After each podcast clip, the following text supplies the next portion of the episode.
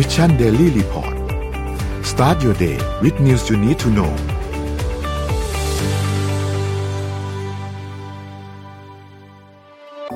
สิ้นสุดการรอคอยกับ Back on Track Planner สมุดจดรุ่นใหม่ปี 2021 จาก Mission to the Moon ผมอยากชวนทุกท่านกลับมาจดบันทึกชีวิต เปลี่ยนตัวเองให้กลับมาดีที่สุดทำสิ่งนี้ไปพร้อมๆกัน Back on Track สู่เส้นทางที่คุณอยากได้ สามารถดูรายละเอียดได้ในเว็บไซต์ของ Mission to the Moon ขอบคุณครับ สวัสดีครับยินดีต้อนรับเข้าสู่ Mission Daily Report ประจำวันที่ 16 พฤศจิกายน 2020 นะครับ วันนี้อยู่กับพวกเรา 2 คน สวัสดีพี่เอ็มครับ สวัสดีค่ะนนท์อยู่ด้วยกันตอน7โมงถึง8โมงเช้านะครับ วันนี้เราอยู่กัน 2 คนนะฮะเอ้ยเราอยู่ด้วยกัน2คนมา 2 สัปดาห์แล้วปะใช่ไหมครั้งที่แล้วเราก็อยู่กันสองคนปะวันจันทร์ใช่ใช่โอเคครับ วันนี้เราไปเริ่มต้นกันที่ตัวเลขกันก่อนดีกว่าครับ อัปเดตตัวเลขจากจอห์นฮอปกินส์นะครับ ผู้ติดเชื้อสะสมทั่วโลกตอนนี้ 54ล้าน83,176 คนนะครับ ตัวเลขผู้ที่รักษาหายแล้วนะครับ 34ล้าน 815,146 คน แล้วก็ตัวเลขผู้ที่เสียชีวิตนะครับ อยู่ที่1ล้าน313,667 คนครับเราไปดูตัวเลขในไทยกันบ้างครับ ตัวเลขในไทยนะครับ เมื่อวานนี้ทางด้านสบครายงานอัปเดตตอน 11 โมงนะครับวันวันที่ 15 พฤศจิกายน พบผู้ติดเชื้อเพิ่มเติม 15 คนครับเอ้ย 8 คนครับ 8คนนี้มาจากไหนบ้างครับ มาจากเบลเยียม1คน UAE 1คนอียิปต์2คน อินเดีย3คนแล้วก็สวิตเซอร์แลนด์อีก1คนนะครับ ซึ่งทั้งหมดอยู่ใน state quarantine นะครับรวมแล้วเนี่ยสะสม 3,874 คน ตัวเลขผู้เสียชีวิตยังคงอยู่ที่ 60 คนยังไม่มีเพิ่มเติมนะครับ แล้วก็เมื่อวานนี้มีรักษาหายเพิ่มเติมมาอีก 8 คน รวมแล้วเนี่ยตอนนี้มีคนที่กำลังรักษาตัวที่โรงพยาบาลเนี่ย 99 คนนะครับ นี่คืออัปเดตข่าวโควิดจากทางด้านสบคครับ เราไปพูดคุยเรื่องอะไรกันก่อนดีครับพี่เอ็มอ่างั้นก็ต่อกันที่เรื่องโควิดอีกสักนิดนึงแล้วกันนะอ่าคะดีครับ ขอภาพ M4 ค่ะ ออสเตรเลียพร้อมทดลองโควิด วัคซีนโควิดเฟส3แล้วนะคะ แล้วก็คาดประชาชนได้ฉีดวัคซีนครบทุกคนภายในสิ้นปีหน้าค่ะ วัคซีนต้านไวรัสโควิด -19 ที่พัฒนาโดยมหาวิทยาลัยควีนสแลนด์หรือว่า UQ และ บริษัท CSL บริษัทเทคโนโลยีชีวภาพสัญชาติออสเตรเลียเนี่ยพร้อมแล้วนะคะ ที่จะเข้าสู่กระบวนการทดลองทางคลินิกขั้นต่อไปค่ะ ซึ่งเป็นการเข้าสู่กระบวนการทดลองทางคลินิกที่เร็วกว่าที่กำหนด เพราะว่าการทดลองทางคลินิกระยะที่หนึ่งเนี่ยแสแสดงให้เห็นว่าวัคซีนมีความปลอดภัยครับ มีประสิทธิภาพในการกระตุ้นการตอบสนองของแอนติบอดีโดยเฉพาะในผู้สูงอายุอืมซึ่งเป็นกลุ่มเสี่ยงเมื่อเมื่อติดเชื้อโควิด -19 แล้วก็ก่อให้เกิดอาการที่ไม่พึงประสงค์น้อยมากนะคะ แล้วก็ UQ และ CSL เนี่ยกะคาดว่าจะสามารถผลิตวัคซีนได้จำนวนหลาย 10 ล้านโดส ได้อย่างรวดเร็วในโรงงานของบริษัทที่ออสเตรเลีย แล้วก็ในขณะนี้เนี่ยอยู่ในระหว่างกระบวนการขออนุมัติด้านกฎระเบียบ เพื่อให้วัคซีนสามารถดำเนินการทดลองทางคลินิกระยะที่ 3 ได้ทันก่อนสิ้นปีนี้ แล้วก็รัฐมนตรีกระทรวงสาธารณสุขของออสเตรเลียเนี่ยลั่นวาจาไว้เลย ว่าจะต้องมีการฉีดวัคซีนโควิด -19 ให้ชาวออสเตรเลียทุกคนภายในสิ้นปี 2564 ค่ะอืมก็คือถือว่าเป็นข่าวดีอีกข่าวเป็นข่าวดีเป็นข่าวดีเป็นอ่าข่าวดีถึงแม้ว่าจะไม่ใช่ silver bullet ที่พอมีวัคซีนปั๊บโควิดจะหายไปในทันทีครับแต่อย่างน้อยก็คือถือว่ามีอะไรให้ชื่นใจขึ้นมาอ่าใช่นะคะก็ก็เป็นข่าวที่ดีครับรับ รับกับข่าววัคซีนเมื่อช่วงสัปดาห์ที่ผ่านมาอ่าเนอะของไฟเซอร์อ่าใช่ที่ของ CEO Pfizer เขาขายขายหุ้นนะนะครับ ซึ่งไอไอไอข่าววัคซีนอันเนี้ยโนว่าถึงแม้ว่าจะมีข่าวว่ามันเสร็จเรียบร้อยแล้วเนี่ย แต่ว่าสุดท้ายแล้วเรื่องของการผลิตเรื่องของขั้นตอนการขนส่ง มันก็น่าจะกินเวลาอีกสักพักลองค่ะลองทายกันดีกว่าว่า คิดว่าอะอย่างเราอย่างเงี้ย จะได้ฉีดวัคซีนกันเมื่อไหร่อะนนท์คิดว่านะ แบบอย่างเร็วเลยนะอ่ากลางปีหน้านี่คือแบบเร็วสุดที่ว่าไม่สองห้าหกห้าๆหกห้าเลยหกห้าก็คืออีกสองปี ใช่เพราะว่าคือคือสิ้นปีเนี้ยที่บอกว่า50ล้านโดสของไฟเซอร์ครับคือแค่อเมริกาใช่25ล้านคนเองมันไม่พออยู่แล้วอะแล้วแล้วแล้วไอ้ยี่ห้าล้านคนเนี่ยน่าจะไปถึงกลุ่มที่อยู่แนวหน้าก่อนด้วยก็คือกลุ่มอ่าที่เป็นแพ frontline ทย์ workers ใช่ถูกต้อง น่าจะเป็นกลุ่มนั้นก่อนเป็นกลุ่มแรกแล้วก็ หลังจากนั้นนนท์คิดว่าก็ต้องกระจายไปให้ประเทศต่างๆ ที่เป็น frontline ก่อน หมายถึงว่าอ่ากระจายไปใช่ frontline ในประเทศค่ะนั้นๆก่อน แล้วพอหลังจากนั้นก็ค่อยอาจจะขยับเป็นกลุ่มที่มีความเสี่ยงสูง อาจจะเป็นผู้สูงอายุก่อนอืมแล้วก็ค่อย ๆ ตามมาอืมแต่ละกลุ่มแต่ละกลุ่มเรื่อยๆ ซึ่งไอ้พวกเนี้ยเราก็ต้องมาคุยกันอีกทีนึงนะว่า เกณฑ์ของคนที่จะได้รับวัคซีนคนแรก คนที่สองคนที่สามถัดไปเรื่อยๆเนี่ยต้องเอากลุ่มไหนมาก่อน ก็ต้องพูดคุยกันอีกเพราะใช่เพราะเรารู้สึกว่าโอเค อย่างแรกที่ทุกคนน่าจะยอมรับเหมือนกันคือ ทุกคนน่าจะได้ฉีดวัคซีน อาจจะฟรีได้ไม่ฟรีฉีดก็วัตามคซีได้นแต่ไม่ได้หมายความว่าอยากจะฉีดวัคซีน เพราะว่าหรือเปมีล่าข่าวลืออามีฮะมีข่าวมีข่าวที่แบบว่าปล่อยออกมาบอกว่าเนี่ยบิลเกตอะอยากจะฝังไมโครชิปเข้าไปในคนที่ที่บอกว่าเป็นแบบมาจากวัค conspiracy ซีน theory ใช่ไหมเออ แล้วก็มีอีกข่าวหนึ่งบอกว่าเนี่ย วัคซีนน่ะจะไปเปลี่ยน DNA ในคนนะคือเขาอ่าฮะเขาเข้าใจว่ามันมาจากข่าวที่บอกว่าใช้ mRNA ในวัคซีนอ่าอ่าอ่าอ่าแต่ว่าก็คือมีคนทวีตบอกว่าจะไปเปลี่ยน DNA ในคนโอ้โหทีนี้แล้วก็ชาวอเมริกันนี่คือแบบไม่กล้าฉีดวัคซีนกันอีก ปั่นป่วนกันใหญ่คือคือแล้วจะเรื่องของการฉีดวัคซีนในอเมริกาเนี่ยมีการมีเยอะอยู่แล้วนะอืมมีการพูดถึงอยู่แล้วที่ไม่ไม่ไม่ใช่แค่วัคซีนตัวนี้วัคซีนก่อนหน้านี้ก็มีการพูดถึงเช่นพวกวัคซีนไข้หวัดใหญ่วัคซีนต่างๆ เนี่ยก็มีการเหมือนแบบใช้คำว่าอะไรเดี๋ยวบอยคอตวัคซีนหรอเออเป็นแบบแนวแนวประมาณนั้นอยู่แล้ว ซึ่ง เป็นเขาใช้ว่าเขาใช้คำว่ามันเป็นหนึ่งในความเชื่อละกันที่ค่ะเขาไม่เชื่อในเรื่องของวัคซีนอืมเขาเชื่อว่ามันมันคือการฉีดเชื้อโรคเข้าไป อาจจะที่งทำให้ร่างกายแย่ลงอะไรแบบนี้ซึ่งในทางวิทยาศาสตร์แล้วก็มันก็สามารถป้องกันได้จริง ๆ นะอืมมันมันคือวิทยาศาสตร์นะเขาบอกว่าอันเนี้ยหมายถึงว่าวัคซีนของไฟเซอร์ มันแค่ฉีดเข้าไปทำให้ร่างกายเนี่ยรู้สึกว่ามี มีบางส่วนของพื้นผิวอือฮึของโควิด -19 เข้ามาเพื่อที่จะให้เกิดภูมิคุ้มกันครับ แต่ว่ากลายเป็นว่ามีการปล่อยข่าวว่าจะไปเปลี่ยน DNA คนอ่าปวดหัวเลยฮะ ค่ะน้องขอไปต่อที่ข่าวโควิดนิดนึง พอดีมีข่าวโควิดของที่เยอรมนีครับ ล่าสุดที่เยอรมนีอย่างที่บอกว่าเอ่อสถานการณ์ยังไม่ค่อยดีขึ้นเท่าไหร่ใช่ไหมครับ ล่าสุดมีการรายงานจากอ่าสำนักข่าวรอยเตอร์นะครับเขา ได้พูดถึงเกี่ยวกับเรื่องของมาตรการการรับมือโควิดนะครับว่าหลังจากนี้เนี่ยเป็นเวลาเวลาประมาณ 4-5เดือนก็คือถึงช่วงประมาณเดือนเดือน 3 ของปี 2021เนี่ยนะครับอาจจะมีการล็อกดาวน์แล้วก็แบบเข้มงวดมากๆด้วยแล้วก็ยังจะไม่มีการผ่อนคลาย เพราะว่าตอนนี้เนี่ยมีการเผชิญในระบาดการระบาดระลอกที่ 2 อยู่นะครับ ซึ่งรัฐบาลของเยอรมันตอนนี้เนี่ยก็เรียกได้ว่าเขาก็ ไม่อยากปิดเมืองหรอกจริงๆค่ะแล้วอะนะคือคือทุกประเทศไม่มีใครอยากปิดเมืองหรอกอ่าเพราะว่ามันเราเราเห็นมันผลกระทบกระทบเยอะแล้ว จากการระบาดในช่วงรอบแรกในช่วงต้นกลางกลางๆปีนี้ที่ผ่านมา มันก็สร้างผลกระทบค่อนข้างเยอะมาก เพราะฉะนั้นตอนนี้เนี่ยรัฐบาลเยอรมันเนี่ยไม่มีทางเลือก เพราะว่าคือตัวเลขผู้ติดเชื้อมันเป็นหลักหมื่นใช่ไหมครับค่ะแล้วก็ถ้าขึ้นมันขึ้นไปหลักครึ่งแสนหลักห้าหมื่นหรือว่าแสนหนึ่งเนี่ย ไม่ไม่อยากเจอแน่นอน ฝรั่งเศสเจอมาแล้วก่อนหน้านี้ เพราะฉะนั้นก็เลยต้องมีการออกมาตรการต่างๆ เพื่อที่จะควบคุมเรื่องนี้ให้มันแน่นหนามากขึ้น ตอนนี้เนี่ยเยอรมนีปัจจุบันเนี่ยนะครับมีการล็อกดาวน์บางส่วนนะครับ ก็มีการสั่งปิดร้านอาหาร พวกโรงภาพยนตร์ต่างๆ แต่ว่าโรงเรียนกับร้านค้าที่ยังจำเป็นเนี่ยก็ยังเปิดอยู่นะครับ ก็ถือว่าเป็นการล็อกดาวน์ที่อยู่ในระดับยังไม่ได้เข้มงวดแบบ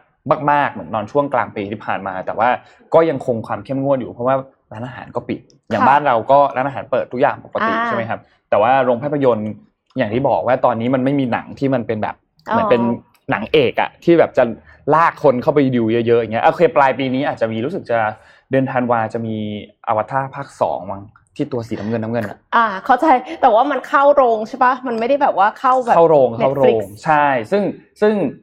ในประเทศที่ยังไม่เปิด ซึ่งก็ต้องยอมรับว่าหลายประเทศโรงหนังก็ยังไม่ได้เปิด มีโรงหนังที่ปิดอย่างซีนิเวลตอนนั้นที่ปิดไปแบบโอ้โหหลายสาขามากๆซึ่งก็ได้รับผลกระทบกันค่อนข้างเยอะมาก ตอนนี้เนี่ยก็ต้องรอดูว่าจะเอายังไงกันต่อค่ะเพราะว่า น่าเป็นห่วงมากๆครับ ยุโรปเนี่ยหลายประเทศมากกรีซตอนนี้ก็คือเริ่มมีการล็อกดาวน์อีกแล้วอะค่ะอืมเพราะว่ามีผู้ติดเชื้อเนี่ยประมาณ 72,000 คนไปเรียครับบร้อยแล้ว แล้วก็เอ่อประเทศอื่นๆเนี่ยอะอย่างอเมริกาอย่างเงี้ยค่ะชิคาโกเนี่ยมี stay home order แล้วอ่าก็ฮะคือสั่งให้อยู่บ้านสั่เลงให้ยอยู่เพบ้านราะว่าไม่อย่างนั้นเนี่ยมันจะควบคุมโควิด -19 ลำบาก และที่สำคัญนะคะ ขอภาพต่อไปเลยค่ะ M5 ค่ะ สหรัฐนะคะ สั่งกักตัวบริการโดนัลด์ทรัมป์ค่ะอ่าแล้วเหรอ จำนวนนะคะ130 คนร้อยสามสิบ130 คนเนี่ยเสี่ยงแพร่เชื้อโควิด -19 นะคะ จากที่ต้นเดือนตุลาคมที่ผ่านมาที่ทรัมป์และเมลานีทรัมป์เนี่ยเอ่อมีผลตรวจโควิดเป็นบวกนะคะ The Washington Post รายงานว่าขณะนี้บริการดของประธานาธิบดีโดนัลด์ทรัมป์กว่า 130 คน อยู่ในระหว่างการกักตัวเพื่อป้องกันการแพร่ระบาดของโควิด -19 ข่าวเนี่ยระบุว่าบริการดจำนวนกว่า 130 คนที่ถูกกักตัวเนี่ยจำนวนหนึ่งแต่แต่ไม่บอกว่าเท่าไหร่อือฮึมีผลตรวจเป็นบวกไปแล้วอ่าอ่าส่วนที่เหลือก็คือสัมผัสใกล้ชิดผู้ติดเชื้อ จริง ๆ บริการดเนี่ยค่ะ Secret Service เนี่ยมีจำนวนทั้งหมดเนี่ยประมาณ 7,000 นายอือฮึและคุ้มครองทั้งประธานาธิบดีรองประธานาธิบดี รวมไปถึงผู้ที่จะมาเป็นประธานาธิบดี หรือว่าโจไบเดนแล้วก็กัมลาฮาริสด้วยครับเพราะฉะนั้นเนี่ยการที่ คือกลัวว่าสองคนนั้นจะติดอะเอางี้ดีกว่าอ่าอ่า คือคือการกักตัวเนี่ยก็คือต้องต้องเข้มงวดมากเลยนะคะ เพราะว่าเขาบอกว่าการระบาดเนี่ยเกิดจากการจัดแคมเปญหาหาเสียงเลือกตั้ง ซึ่งคือมันเข้มข้นมากในช่วงวันสุดท้ายสามวันสุดท้ายก่อนเลือกตั้งครับประเด็นก็คือว่าอย่างที่รู้กันว่าทรัมป์ก็ไม่ค่อยใส่หน้ากากอือฮึแล้วก็คือคนรอบตัวทรัมป์ก็ไม่ค่อยใส่หน้ากากอืมเพราะฉะนั้นเนี่ยมันก็เลยเกิดการแพร่ระบาดได้ง่ายนะคะ นอกจากนี้เนี่ยยังมีบุคคลสำคัญจำนวนมากในทำเนียบขาวที่มีผลโควิดเป็นบวกด้วย อย่างเช่น มาร์คมีโดสหัวหน้าคณะเจ้าหน้าที่ประจำทำเนียบขาวครับเบนคาร์สันรัฐมนตรีว่าการกระว่าการกระทรวงเคหะและพัฒนาเมืองไบรอันแจ็คผู้อำนวยการด้านการเมืองประจำทำเนียบขาว แล้วก็คอรีเลเวนโดสกี้ที่ปรึกษาฝ่ายรณรงค์หาเสียงของทรัมป์เขาบอกว่าคนเหล่านี้ติดช่วงที่มีปาร์ตี้คืนวันเลือกตั้งอ๋อปาร์ตี้ว่าเราจะชนะนะคะ ครับผม แต่สุดท้ายไม่ชนะนะครับ สุดท้ายเขาบอกว่าเป็น election fraud ไง อ๋ออ่าเดี๋ยวเดี๋ยวเดี๋ยวเราจะพูดถึงให้ฟัง เดี๋ยวเราจะพูดถึงให้ฟัง ไม่ต้องห่วง เรื่องนี้นี่ยาวยาวมาก ก็ก็ถ้าอย่างนั้นก็คือก็ก็หวังเป็นอย่างยิ่งนะคะ ว่าจะไม่ไปแพร่เชื้อให้ฝั่งโจไบเดนกับกัมลาฮาริสด้วย อ่า น่าเป็นห่วงนะ เพราะว่าอเมริกาตอนนี้นนก็ก็ยังน่าเป็นห่วงอยู่อเมริกายังไม่ค่อยดีเท่าไหร่เอ่อนนขอกลับมาที่เยอรมันนิดหนึ่งโอเคคือคือคือที่เยอรมันเนี่ยเอ่อ ตอนนี้เนี่ยมีการประท้วงด้วยนะ เพราะว่ามาตรการดังกล่าวที่ออกมาเนี่ยเอ่อมีคนไม่เห็นด้วยค่อนข้างเยอะ เพราะว่ามันคือการปิดปิดเศรษฐกิจแหละค่ะคนก็ออกมาไม่เห็นด้วยค่อนข้างเยอะ ซึ่งเมื่อวันที่ 14 วันเสาร์ที่ผ่านมาเนี่ย ก็มีการออกมาประท้วงนะครับ มีผู้ชุมนุมออกมาประท้วงเอ่อในรายงานข่าวไม่ได้บอกว่าผู้ชุมนุมออกมาประมาณเท่าไหร่ แต่ว่ามีข่าวออกมาบอกว่าเจ้าหน้าที่ตำรวจเนี่ยต้องใช้เอ่อน้ำแรงดันสูง เพื่อฉีดในการสลายชุมนุม เพราะว่าหนึ่งเหตุผลที่ตำรวจออกมาให้เหตุผลนะคือเอ่อ ผู้ชุมนุมที่ออกมาทั้งหมดเนี่ยไม่มีการใส่หน้ากากแล้วก็อืมไม่มีการเว้นระยะห่างทางสังคม ซึ่งค่ะมันเป็นความเสี่ยง เพราะว่าประเทศเยอรมนีตอนนี้เนี่ย อย่างที่นนท์บอกว่าผู้ติดเชื้อที่เพิ่มขึ้นต่อวันเนี่ย ประมาณช่วงเดือนหนึ่งเดือนที่ผ่านมาเนี่ยประมาณวันละหนึ่งหมื่นถึงสองหมื่นนะค่ะอค่อนข้างเยอะยังเป็นผู้ติดเชื้อที่ตัวเลขค่อนข้างเยอะอยู่เพราะฉะนั้นการออกมารวมตัวกันแบบนี้ก็เป็นความเสี่ยงที่ค่อนข้างน่าเป็นห่วงเหมือนกันก็เลยอย่างที่เห็นนะครับ ก็มีการออกมาชุมนุม แล้วก็มีการสลายชุมนุมนะครับ ทีนี้ เราไปเรื่องพีคเลยดีกว่าเรื่องโดนัลด์ทรัมป์ดีกว่าโอเคต่อมาเลยค่ะคืออย่างนี้เอ่อมีสองเรื่องที่เราต้องคุยกัน เอาเรื่องแรกก่อน เอาโดนัลด์ทรัมป์ก่อนแล้วกัน แล้วเดี๋ยวเราเข้าไปคุยโจไบเดน โดนัลด์ทรัมป์เมื่อวานนี้ทวีตหนักเหมือนเดิมนะครับนนท์เอาทวีตหนึ่งขึ้นมาเพิ่งส่งภาพเข้าไปครับโทษทีอะภาพนี้ครับ He only won in the eyes of the fake news media. I concede nothing. We have a long way to go. This is a rigged election. แปลให้ฟังง่ายๆก็คือ ยอมรับแล้วนะ ออกมายอมรับนิดนึงนะว่าโอเคเขาก็ชนะแหละ แต่ก็แค่ในแบบ Fake fake news news เท่านั้นอะที่เขาชนะ ซึ่งผมไม่ยอมรับอะไรทั้งนั้นแหละ ผมก็ไม่ยอมรับอะไรทั้งนั้นแหละ ยังมีเส้นทางอีกเยอะที่เราต้องเจอ อันนี้ก็พูดถึงเรื่องของการฟ้องต่างค่ะๆในแต่ละรัฐนะครับ ซึ่งเขาก็ปิดท้ายประโยคว่า การเลือกตั้งรอบเนี้ยมันแบบโกงอะ มันแบบ ไม่โอเค มันโกงมันแบบ rigged election ซึ่งซึ่งก็เป็นสิ่งที่เราเห็นโดนัลด์ทรัมป์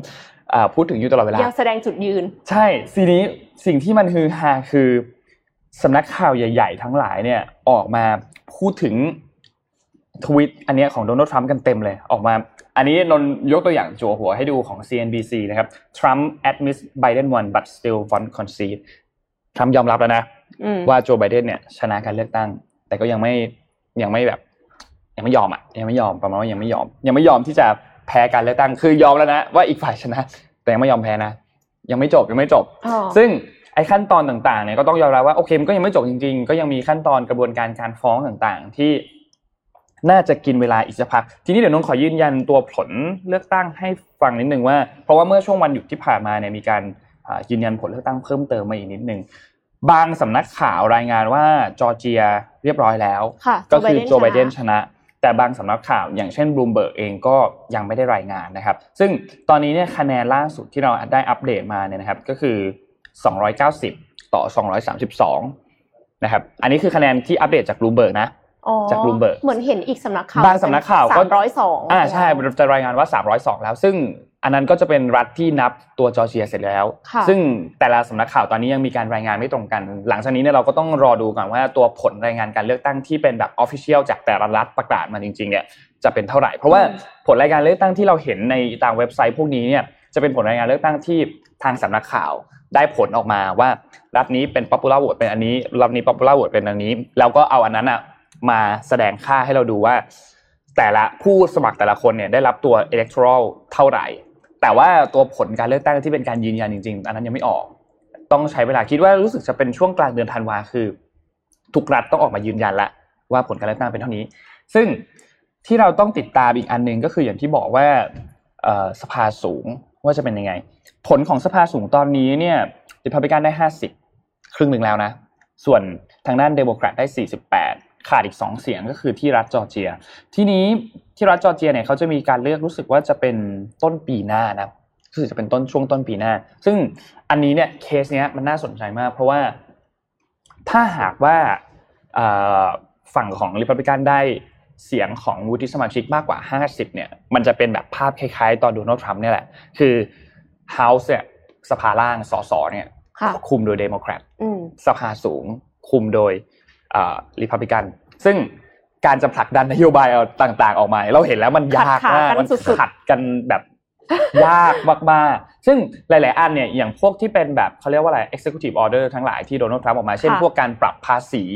การปรับทาริฟต่าง ๆ เนี่ยไม่ได้ผ่านสภานะ เป็นคำสั่งของโดนัลด์ทรัมป์เลยนะ ที่เช่นพวกการขึ้นภาษีลดภาษีกับจีนเนี่ย พวกนี้ไม่ได้ผ่านสภา เพราะฉะนั้น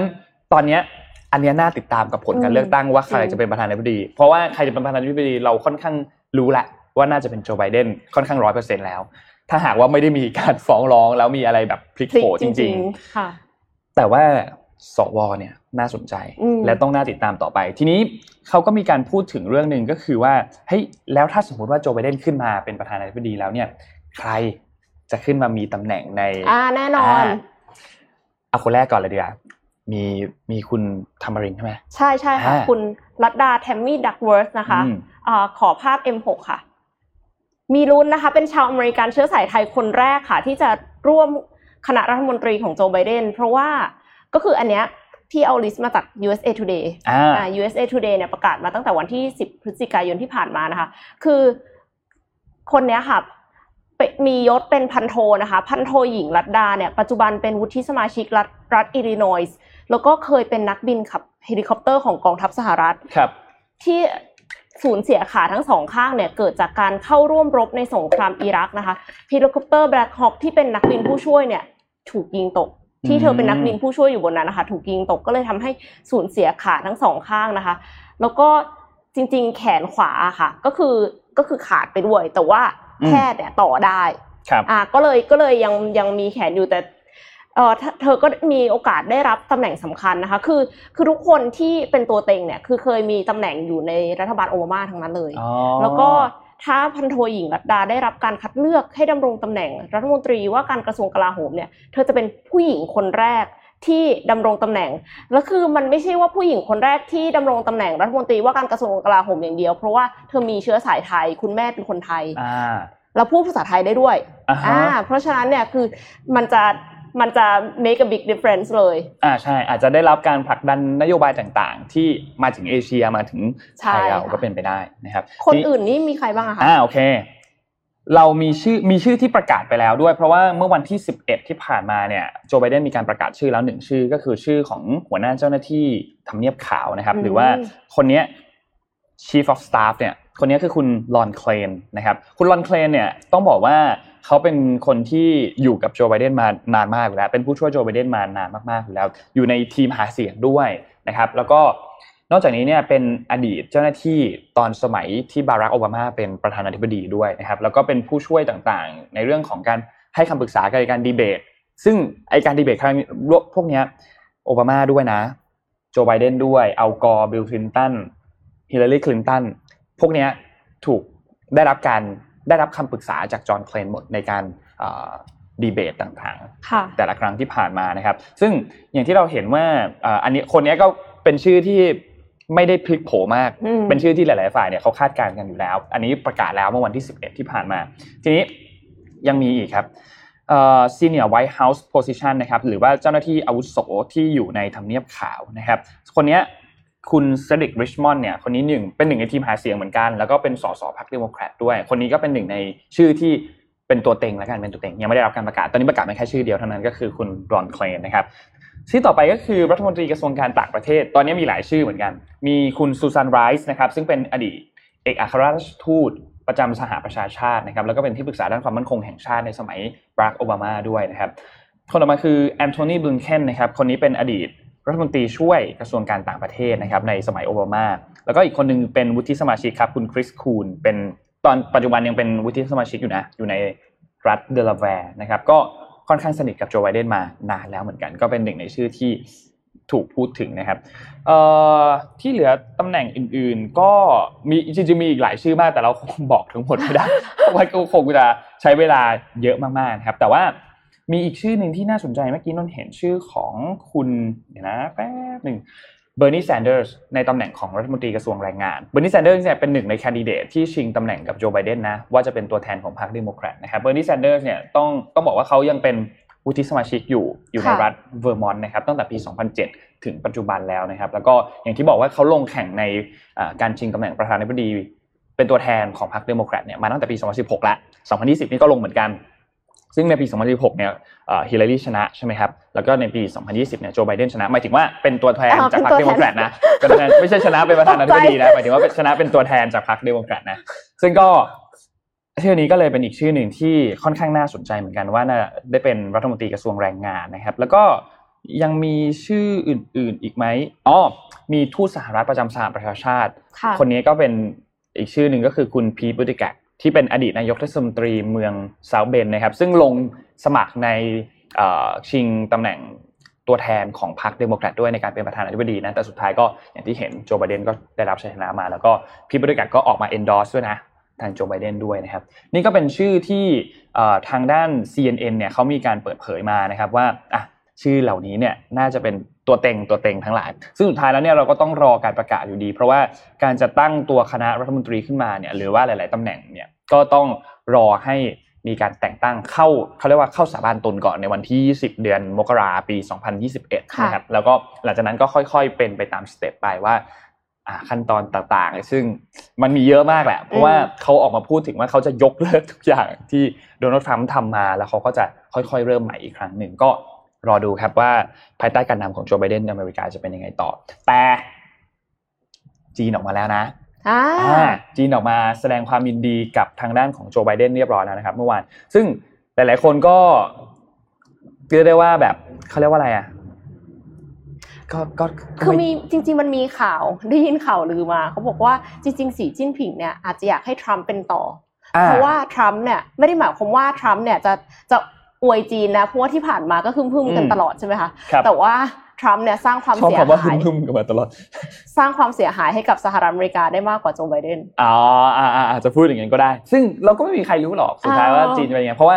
เขาก็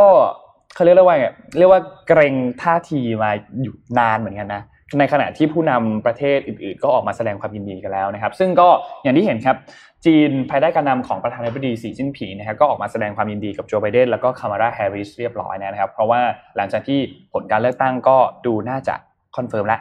น่าจะ confirm แล้วว่าโจไบเดนน่าจะได้นะครับ ทางด้านโฆษกกระทรวงการต่างประเทศของจีนนะครับ ก็ได้ออกมาแถลงว่าก็ ขอแสดงความยินดีด้วยกับโจไบเดนแล้วก็คามาราแฮร์ริสนะครับประธานาธิบดีแล้วก็รองประธานาธิบดีคนใหม่ หลังจากนี้ก็ต้องรอดูขั้นตอนต่างๆ ว่าจะเป็นยังไงกันต่อสำหรับเรื่องของนโยบายต่างๆ ที่เกี่ยวกับจีน เพราะว่าต้องบอกว่านโยบายในการ against จีนของทรัมป์กับของไบเดนเนี่ยไม่ได้ต่างกันมากเท่าไหร่ในในในดีเทลไม่ได้ต่างกันมากเท่าไหร่แต่ภาพใหญ่ที่เราเห็นออกมาโจมตีหนักๆ อย่างที่ทรัมป์ออกมาเนี่ย อาจจะไม่อาจจะไม่ไม่เหมือนกันแต่ว่าในดีเทลเนี่ยก็ค่อนข้างคล้ายกันนะไม่ได้คือคือยังมองจีนว่าเป็นศัตรูถูกต้องยังมองจีนว่าเป็นศัตรูเหมือนกัน ไม่ไม่ได้ต่างกันเราเราปูตินออกมาแสดงความยินดียังคะเออนนยังไม่เห็นปูตินนะยังไม่แน่ใจนนยังไม่อันเนี้ยหมายถึงว่านนยังไม่ได้เช็คข่าวเองด้วยยังไม่เห็นด้วย หรือว่ายังไม่ออกมาก็ไม่รู้แต่ว่าในช่วง สามสี่วันแรกที่เลือกตั้งเสร็จเรียบร้อยเนี่ยปูตินยังไม่ออกมายังเงียบยังเงียบอยู่ รอรอฟ้องกันเสร็จก่อนรอก่อนเราจะรอทีเดียวจริง ๆ ให้มีการ confirm หรือเผื่อจะรอสาบานตนก็ไม่รู้เหมือนกัน ก็รอดูไปก่อนโอเคครับอะมีมีอีกข่าวหนึ่งค่ะ เป็นเกี่ยวกับเรื่องของ executive order ของของทรัมป์ก่อนหน้านี้นะคะ ก็คืออัปเดตค่ะ ขออัปเดตเรื่อง TikTok นิดนึงค่ะ ขอภาพ M3 ค่ะ ล่าสุดนะคะ จริง ๆ ก่อนหน้านี้ที่ทรัมป์ออกมาเซ็น executive order สองฉบับนะคะฉบับฉบับหลังเนี่ยที่บอกว่าให้ ByteDance ขายกิจการ TikTok ในสหรัฐภายในระยะเวลา 90 วันมันผ่านไปแล้วนะอ่าฮะคือมันมันมันเลย deadline ไปแล้วอ่าเลย deadline ไปแล้ว deadlineน์คือวันที่อ่า12 12 พฤศจิกายนที่ผ่านมานะคะเราก็อาจจะมัวช้อปปิ้งกันอยู่วันที่ครับผม11นิดนึงแล้วทีเนี้ยก็คือปรากฏว่าศาลแขวงสหรัฐในวอชิงตันดีซีเนี่ยออกมาเปิดเผยว่ารัฐบาลสหรัฐได้ให้เวลา ByteDance บริษัทแม่ของ TikTok ในการ ในการที่จะดีลนะคะบรรลุข้อตกลงกับ Oracle แล้วก็ Walmart เนี่ยอีก 15 วันค่ะ ซึ่งก็คือหมายความว่าให้เวลาถึง 27 พฤศจิกายนนี้นะคะ นอกจากจะตกลงกันให้ได้แล้วนะคะ ยังต้องไปยังต้องไปทำให้เจ้าหน้าที่ความมั่นคงแห่งสหรัฐเนี่ยเชื่อว่าข้อตกลงตั้ง global TikTok เนี่ยมัน ควรได้รับการอนุมัติ แล้วก็คืออฮึไม่เป็นภัยต่อความมั่นคงของสหรัฐอเมริกาด้วย แล้วเหมือนยังไม่แน่ใจว่าตกลงจีนเนี่ย approve แล้วหรือยังอ่าฮะเพราะว่ารัฐบาลจีนก็คือจะต้องอนุญาตก่อนนะคะ ถึงจะขายได้ ใช่ เพราะว่า TikTok เนี่ยเป็นแอปวิดีโอสั้นที่เป็นสัญชาติจีน ครับอืมก็ยังต้องติดตามต่อไปนะคะ Executive Order ของของทรัมป์ก็ก็ยังคงหลอกหลอนกันอยู่ แต่ว่าจริงๆเอ่อ CNN เนี่ยเขาบอกว่ามันไม่ได้มีผลชัดเจนคือ ทรัมป์ไม่ได้บอกชัดเจนว่าหลังจาก Executive Order แล้วเนี่ย จะเกิดอะไรขึ้นที่แบบเป็น actionable จริงอ่าๆกับ TikTok อ่าใช่อืมแต่ว่าก็คือศาลเนี่ยออกมาคุ้มครองก่อนโอเค เดี๋ยวก่อนเข้าเจ็ดโมงครึ่งเราพาไปที่ประเทศไทยนิดหนึ่งครับ เมื่อช่วงวันหยุดที่ผ่านมามีม็อบเฟสใช่ไหมม็อบเฟสเนี่ยแบบ คือจะใช้คำว่าอะไรอะมันสีสันมากเลยอะ คือมันมีอะไรหลายอย่างที่เกิดขึ้นมากในช่วงวันนั้น ไม่ว่าจะเป็นการเอาผ้าไปคลุมที่บริเวณเอ่ออนุสาวรีย์ประชาธิปไตยอืมใช่ไหมครับ แล้วก็มีนนเห็นมีภาพคนเอาแบบว่าบูกระทะไปนั่งกินกันด้วย คือเป็นเป็นเป็นภาพม็อบที่แบบว่า ดูเป็นปาร์ตี้นิดเออนึงดูเป็นปาร์ตี้นิดๆแล้วก็ออกมายังยังพูดเหมือนเดิมก็คือ 3 ข้อเรียกร้องหลักๆ ยังคงพูดถึงอยู่นะครับ ก็คือเรื่องของให้พลเอกประยุทธ์ลาออกค่ะให้มีการอ่าปฏิรูปแก้ไขรัฐธรรมนูญ แล้วก็ปฏิรูปสถาบันพระมหากษัตริย์ใช่ไหมครับซึ่งทั้งสามเรื่องนี้ยังมีการพูดถูกพูดถึงอยู่นะครับ แล้วก็นอกจากนี้เนี่ยอ่าทางด้านอ่าเอ่อกลุ่มคณะราษฎรเนี่ยของปี 2563 เนี่ยเขาก็ออกมาพูดถึงว่าในวันที่ 17 นี้นะครับ จะมีการ 17 นี่คือพรุ่งนี้นะวันที่วันพรุ่งนี้นะครับ จะมีการออกมาอ่าชุมนุมกันอีกที่รัฐสภาเกียรติกายนะครับ ซึ่งค่ะอันเนี้ยน่าเป็นห่วงอย่างหนึ่งก็คือ ทางด้านกลุ่มไทยพักดีเนี่ยซึ่งเป็นซึ่งเป็นฝั่งตรงข้ามกันเนี่ยก็ออกมาพูดถึงเหมือนกันว่าจะมีการไปชุมนุม ซึ่งมันอาจจะทำให้เกิดม็อบชนม็อบ ซึ่งม็อบชนม็อบเนี่ยต้องบอกว่าเป็นสิ่งที่อันตรายมากนะกลัวจะเกิดความรุนแรงใช่ม็อบม็อบชนม็อบเป็นสิ่งที่อันตรายมาก เพราะว่าคือสองฝ่ายที่มีความขัดแย้งกันมาเจอกันมันมีความเสี่ยงที่จะเกิดการปะทะกันเกิดขึ้นนะครับ ซึ่งจุดนี้เนี่ยต้องบอกว่าหนึ่งในผู้ที่อาจจะต้องเข้ามาช่วยเหลือออกเข้ามาควบคุมสถานการณ์ก็คือเจ้าหน้าที่ตำรวจ อาจจะต้องมีการควบคุม อาจจะต้องแยกทั้งสองฝ่ายให้ไม่ไม่ให้มีการปะทะกัน เพราะว่าถ้าหากว่าเกิดการปะทะกันเนี่ยมันมันมันน่าจะมีความรุนแรงเกิดขึ้น เพราะฉะนั้นเรื่องนี้ก็น่าเป็นห่วงเหมือนกัน ซึ่งในวันที่ 17 อันนี้เนี่ยเอ่อการนัดหมายครั้งนี้เนี่ยเขาบอกว่าเขาจะเริ่มต้นกันตั้งแต่ตอน9โมงเลยนะ ซึ่งอ่นัดกลุ่เช้ามากนัดเช้าเอ้ยเดี๋ยวนะ ปกติเราไม่อ๋ได้อนัดเช้าบ่ายขนาดสามนี้บ่ายสามตกใจบ่ายสามแต่ว่ากลุ่มไทยพักดีเนี่ยนัดตอนเก้าโมงอ๋อนะครับซึ่งอ่าความต้องการของสองกลุ่มก็แตกต่างกันอย่างชัดเจนนะกลุ่มของอ่ากลุ่มราษฎรเนี่ยเขาก็ออกมาบอกว่าเขาต้องการที่จะให้มีการแก้ไขรัฐธรรมนูญใช่ไหมค่ะส่วนกลุ่มไทยพักดีเนี่ยก็ออกมาเพื่อที่จะคัดค้านการแก้ไขรัฐธรรมนูญ ซึ่งทั้งสองฝ่ายก็มีความเห็นที่ไม่ตรงกันอย่างชัดเจนนะครับ แต่ว่าที่เราต้องติดตามเนี่ยคือในวันที่ 17-18 พฤศจิกายนนี้เนี่ย ที่ประชุมรัฐสภาเนี่ยนะครับจะมีการพิจารณาร่างการแก้ไขรัฐธรรมนูญ ซึ่งอันนี้เนี่ยจะมีการแก้ไขเนี่ยนะครับทั้งหมด 7 ร่างนะครับ ซึ่งอันเนี้ยต้องเป็นบอกต้องบอกว่าเป็นหนึ่งในร่างที่ก่อนหน้านี้กลุ่มไอรอที่มีการล่ารายชื่อมาประมาณ1นึ่งแสนรายชื่อเนี่ยเพื่อที่จะส่งเข้ามาแก้ไขรัฐธรรมนูญเนี่ยเป็นหนึ่งในเขาบอกว่าเป็นหนึ่งในหัวข้อที่จะมีการอ่าอภิปรายกันในวันที่ 17-18 นี้ด้วยนะครับ ซึ่งก็ต้องบอกว่า น่าติดตามนะ เพราะว่าเรื่องเนี้ยเป็นเรื่องใหญ่นะนนนนนคิดว่ามันเป็นเรื่องใหญ่มาก แล้วก็หลาย ๆ คนก็รวมถึงผู้ชุมนุมทั้งสองฝ่ายเองก็คาดหวังกับการประชุมของรัฐสภาครั้งนี้ว่าจะมีผลลัพธ์ออกมายังไง เพราะว่ามันก็จะเป็นตัวตัวแปรที่ชี้วัดอะไรหลาย ๆ อย่างเหมือนกันว่าเฮ้ยหลังจากนี้ทิศทางของรัฐสภาจะเป็นยังไงต่อ เพราะว่า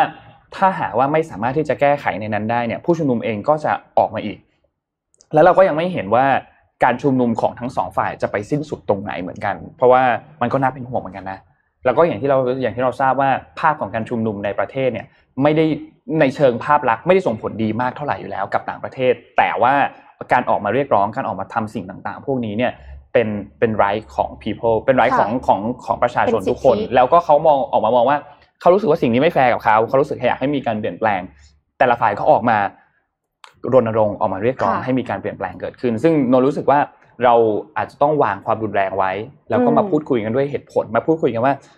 อันเนี้ยดียังไง อันเนี้ยไม่ดียังไง ซึ่งการออกมาอภิปรายในรัฐสภาเนี่ยรู้สึกว่าถ้าเขาอภิปรายได้สมน้ำสมเนื้อ มีการพูดถึงข้อดีข้อเสียของการแก้ไขรัฐธรรมนูญในร่างนี้ร่างนี้ร่างนี้ว่า อันนี้แก้ดี อันนี้ไม่แก้ แก้ออกมาแล้วดียังไง แก้ออกมาแล้วไม่ดียังไง ถ้าเราออกมาพูดถึงแบบนี้มากกว่าที่จะมาพูดถึงในเชิงตัวบุคคลว่าคนนี้แย่อย่างนั้น คนนี้แย่อย่างนี้ คนนี้ดีอย่างนั้น คนนี้ดีอย่างนี้เนี่ยนว่ามันอาจจะทำให้การเมืองมันสร้างสรรค์มากขึ้น แล้วก็อาจจะแก้ไขปัญหาลดความรุนแรง และทำให้ให้ปัญหาแต่ละอย่างเนี่ยมันคลี่คลายลง เพราะว่าสุดท้ายแล้วเนี่ย จุดประสงค์ของทุกคนก็ยังเป็นจุดประสงค์เดียวกันก็คืออยากให้ประเทศเราพัฒนา อยากให้ประเทศเรามีอะไรต่างๆที่มันดีขึ้นทุกคนนนนนเชื่อว่านะลึกๆนนเชื่อว่า ทุกคนมีจุดประสงค์อันนี้เหมือนกันหมดคืออยากให้ประเทศพัฒนา แต่อาจจะมีความขัดแย้งต่อตัวบุคคล ต่อพรรคการเมืองต่อวิธีการบางอย่างที่ไม่ตรงกัน เพราะฉะนั้นก็น่าติดตามครับว่าวันที่สิบเจ็ดสิบแปดนี้จะเป็นยังไงกันต่อนะครับเจ็ดโมงครึ่งดีกว่าฮะค่ะขอไฟล์เจ็ดโมงครึ่งเลยค่ะ วันนี้จะมานำเสนอค่ะสิบวิธีที่จะไม่เป็น perfectionist จริงๆแล้วเนี่ยคนเคยได้ยินเยอะมากเลยว่า ข้อเสียของน้องคืออะไรคะเวลาสัมภาษณ์งานอ๋อหนูเป็น perfectionist ค่ะ จริงๆแล้วคนที่สัมภาษณ์งานอะคือเข้าใจว่าการเป็น perfectionist คือเรื่องที่ดีคือเหมือนกับว่าเอาข้อดีมาพูดเหมือนเป็นข้อเสียเพราะว่าตัวเองจะได้ไม่ต้องพูดข้อเสียของตัวเอง ไม่ใช่นะคะ บอกไว้เลยตรงนี้ว่า perfectionist เนี่ยไม่ใช่ไม่ใช่แบบเป็นข้อดีจริง ๆ ขนาดนั้น เพราะอะไรขอภาพถัดไปค่ะ perfectionist เนี่ยคนที่เป็น perfectionist จริง ๆ จะมี standard สูง เพราะเขามีมาตรฐานสูงเนี่ยแปลว่าเขามีความสามารถในการทำสิ่งต่างๆ ให้ดีกว่าคนทั่วๆไป ครับ แต่ว่าขณะเดียวกันนะคะ มันก็มากับความเครียดก็คือคนที่เป็น perfectionist มากเนี่ยยิ่งเป็นมากก็ยิ่งเครียดมาก และอีกอย่างหนึ่งที่ที่ ส่วนตัวเลยเคยเจอก็คือไม่กล้าทำอะไรใหม่ ๆไม่กล้าออกจากคอมฟอร์ทโซนเพราะว่าตัวเองจะต้องทำทุกอย่างให้ perfect ดังนั้นอะไรที่เสี่ยงจะไม่ perfect ก็จะไม่ทำอ่าฮะค่ะขอภาพถัดไปค่ะ ทีนี้เราจะทำยังไงที่จะลดความเป็น perfectionist ของตัวเอง โดยเฉพาะอย่างยิ่งคนที่ปกติแล้ว standard สูงมากนนเคยเจอจริงๆนะคนที่เป็น perfectionist อะคือนนไม่ได้เป็นขนาดนั้นเป็นบ้างเป็นบ้างในในบางเรื่อง แต่ว่าเคยเจอจริงๆนะคนที่เป็น perfectionist อะเขาเขาจะไม่ปล่อยจริงๆอะ ดีเทลเล็กๆน้อยๆที่แบบบางทีอาจจะไม่ได้ส่งผลกับภาพรวมของงานมากไม่ปล่อยจริงๆนะ ซึ่งมันก็มีทั้งข้อดีข้อเสียแหละ ข้อดีมันก็อาจจะทำให้ทุกอย่างมันดูเป๊ะมันเนี้ยมไปหมด แต่ข้อเสียคือมันเปลืองพลังงานเหมือนกันนะเปลืองพลังงานมาก โดยเฉพาะอย่างยิ่งพลังงานคนอื่นรอบข้างอ่าใช่ใช่ใช่ใช่ใช่ถูกต้องฮะใช่ค่ะ เพราะฉะนั้นเนี่ยอย่างแรกสิบทางใช่ไหมที่จะหลีกเลี่ยงสิบทางค่ะโอเค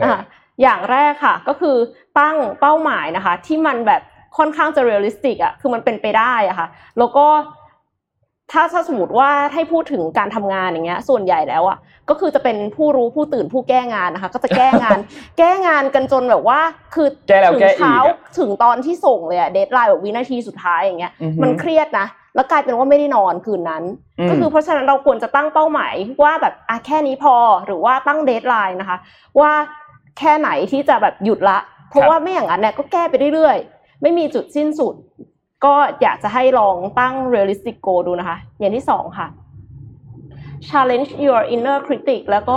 dispute negative thoughts นะคะ ก็คือลองต่อสู้กับเสียงด้านลบในหัวของตัวเอง คือคนที่เป็น perfectionist เนี่ย ส่วนใหญ่อะจะจะตีตัวเองตลอดเวลา คือเหมือนกับว่ายังไม่ดี ตรงไหนที่ improve ได้ improve อะไรเงี้ย คือ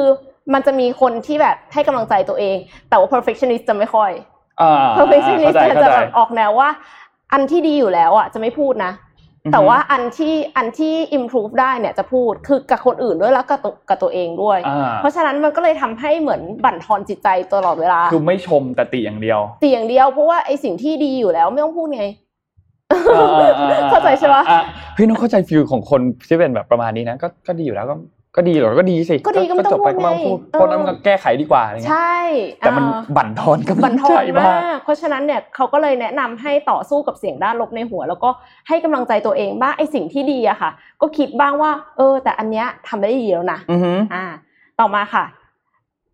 prioritize self care and invest in yourself นะคะ คือเขาให้ทำงานอดิเรกบ้าง ให้ดูแลตัวเองบ้างนะคะ เขายกตัวอย่างว่าเวลาที่อยู่บนเครื่องบินน่ะ ก่อนที่จะใส่หน้ากากให้คนอื่นนะเขาให้ใส่หน้ากากให้ตัวเองก่อนอ่าอันนี้ก็เช่นเดียวกันนะคะเขาบอกว่าอยากจะให้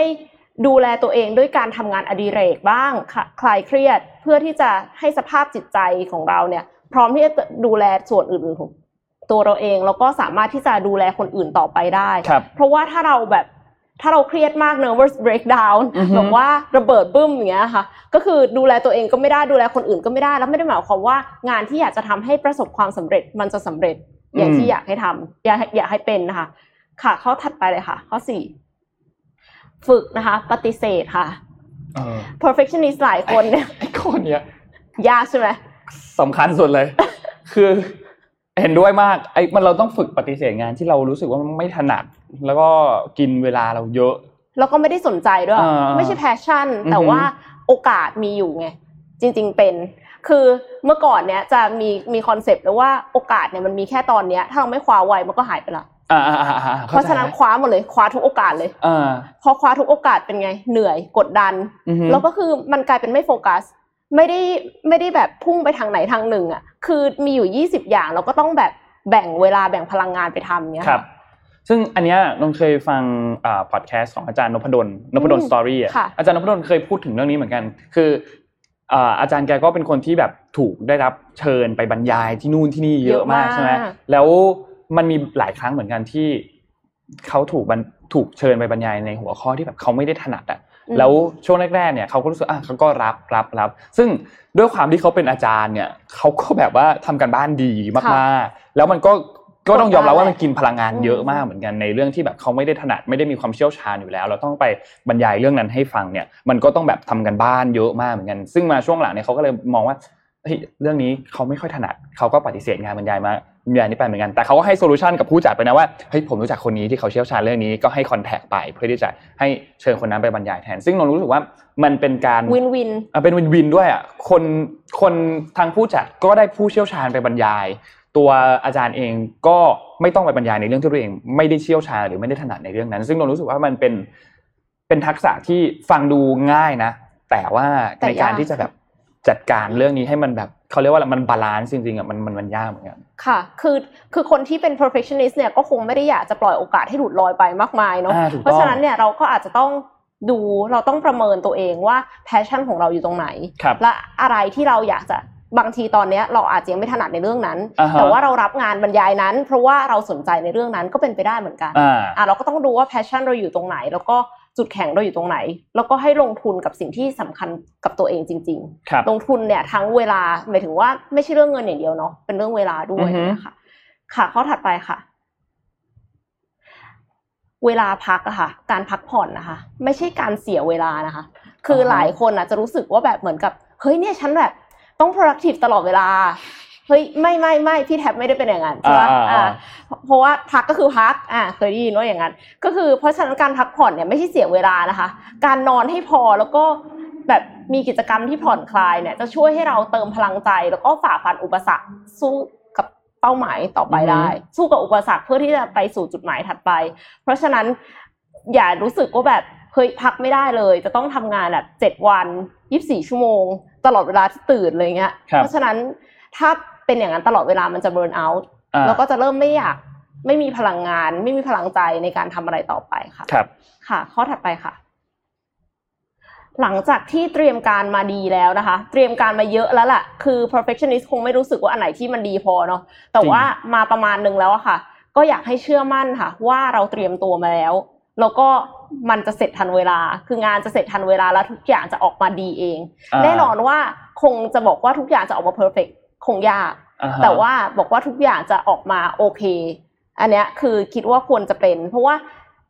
เมื่อเมื่อไม่กี่วันที่ผ่านมาไปไปเป็นเพื่อนเจ้าสาวครับอะแล้วเราเพื่อนที่เป็นเจ้าสาวเนี่ยอือฮึก็คือบอกว่าคืนนี้คงไม่ได้นอนอ่าอ่าเพราะว่าวัน แต่งงานคือวันพรุ่งนี้แล้วแบบลนมาก มีมีงานแบบอีกต้องสิบล้านอย่าต้องงเตรียมหลายอย่างมาก ใช่แล้วเสร็จแล้วปรากฏว่าพี่ก็รู้สึกว่าเนี่ยจริง ๆ แล้วการที่มันไม่ได้นอนอะ มันจะทำให้วันต่อมามันแย่ แล้วมันเป็นวันที่สำคัญที่สุดในชีวิตอะไรอย่างเงี้ยอ่าฮะใช่ไหมเพราะฉะนั้นก็เลยบอกเพื่อนว่าอยากให้วางใจในทีมงาน แล้วก็ในเพื่อนๆญาติญาติๆที่เหมือนกับคัดเลือกมาดีแล้วอะคือคัดเลือกมาในการที่จะมาให้รับผิดชอบในแต่ละส่วนของงาน แล้วก็นอนซะอ่า เพราะว่าไม่อย่างนั้นอะ มันก็จะยิ่งแย่ แต่แต่คือในที่สุดเราเพื่อนก็แบบก็ไม่คืได้นอนก็คือรู้สึกดีขึ้นอ่าแต่ว่าไม่ได้หมายความว่าเขาจะสามารถวางแล้วก็อ่านอนได้ขนาดนั้น เออใช่ก็ซึ่งต้องเข้าใจนะหมายถึงว่ามันมันมันเคยเป็นเจ้าบ่าวนะคะเคยเคยเคยเจอเหตุการณ์แบบนี้ตอนเรียนอะตอนสอบอะไรเงี้ยนนท์จะเป็นสายแบบว่าสามทุ่มนอนอืมอ่านแค่ไหน แค่นั้นพอ สามทุ่มนอนตีห้าตื่น แล้วก็ก่อนจะสอบก็ค่อยมานั่งทัวร์นั่งดูนู่นดูนี่อีกที ส่วนเพื่อนนนท์อีกสายหนึงเลย โตลุงโอ้นอนนอนเจ็ดโมงตื่นแปดโมงแล้วก็ไปสอบอะไรเงี้ย ซึ่งนนท์ทำแบบนั้นไม่ได้อะรู้สึกว่าช็อตมันไหมสมองมันจะแบบตื้อๆมันจะคิดอะไรไม่ค่อยออกนี่ซึ่งมันก็โอเคมันก็คงเป็นแบบว่าคนละวิธีสไตล์คนละสไตล์มั้ง แต่ว่านนท์รู้สึกว่าเราเราเรามาเวนี้มากกว่าแล้วมันก็รู้สึก เรารู้สึกว่ามันคือร้อยเปอร์เซ็นของเราอะเราอาจบางทีเราอาจจะอ่านมา แล้ว แต่ว่าสุดท้ายพลังงานในการทำสอบเราเหลือแบบครึ่งเดียวอะไรเงี้ยอืมมันก็ทำให้บางข้อที่เราควรจะทำได้เร็วๆอะก็ยิ่งช้า ใช่แล้วก็ยิ่งช้อาจจะทำไม่ทัน อาจจะทำไม่ทันอาจจะทำผิดด้วยอะไรเงี้ยนนท์รู้สึกว่าเราเราต้องทำให้ตัวเราแบบอยู่ในสภาพหนึ่งร้อยเปอร์เซ็นที่สุด เวลาที่เราจะไปทำอะไรสำคัญสำคัญ จริงค่ะ ค่ะ ถัดไปเลยค่ะ เราจะต้องจัดเวลาให้พักระหว่างทางบ้างนะคะ คือบางคนเนี่ยรู้สึกว่าแบบเหมือนกับโปรเจกต์เนี้ย ปีหนึ่งอืมก็คือทำไปเลยค่ะ เดี๋ยวตอนปลายปีนะคะ ก็คือจะเสร็จเองแล้วก็จะมีความสุขเอง เหมือนเป็นหนูวิ่งแข่งที่เคยเล่าให้ฟังอะแต่ว่าจริง ๆ แล้วอะเราจะต้อง enjoy ประมาณนึงกับกับระยะทางที่เราไปอะค่ะ คือกับการเดินทางของเราดังนั้นเนี่ยเราต้องจัดเวลาให้มีการพักระหว่างทางบ้างนะคะ เพราะว่าถ้ารอทุกอย่างเสร็จเนี่ยอาจจะเบิร์นเอาท์อาจจะแบบเหมือนกับระเบิดไปแล้วก็คือกลายเป็นว่าแทนที่งานจะเสร็จอืม ช้าลงนิดนึง แต่กลายเป็นงานมันไม่เสร็จเลย เพราะว่าเราเททุกอย่างเลยนะคะ ไม่รู้จะอ่าเครียดเรื่องไหนก่อนดีก็เทให้หมดเลยอะไรอย่างเงี้ยเออ ก็เลยอยากจะให้พัก เพราะว่าเราจะได้มีพลังในการทำอะไรต่อไปนะคะ แล้วก็วิธีในการพักค่ะ มีวิธีด้วยถัดไปเลยค่ะ ไปเที่ยวนะคะอะบอกว่าหน่อยงานแบบชิ้นเล็กๆอะที่เราหั่นหั่นๆออกมาสำเร็จ อย่างเงี้ยแล้วมันมีช่วงที่มันจะว่างได้สักนิดนึง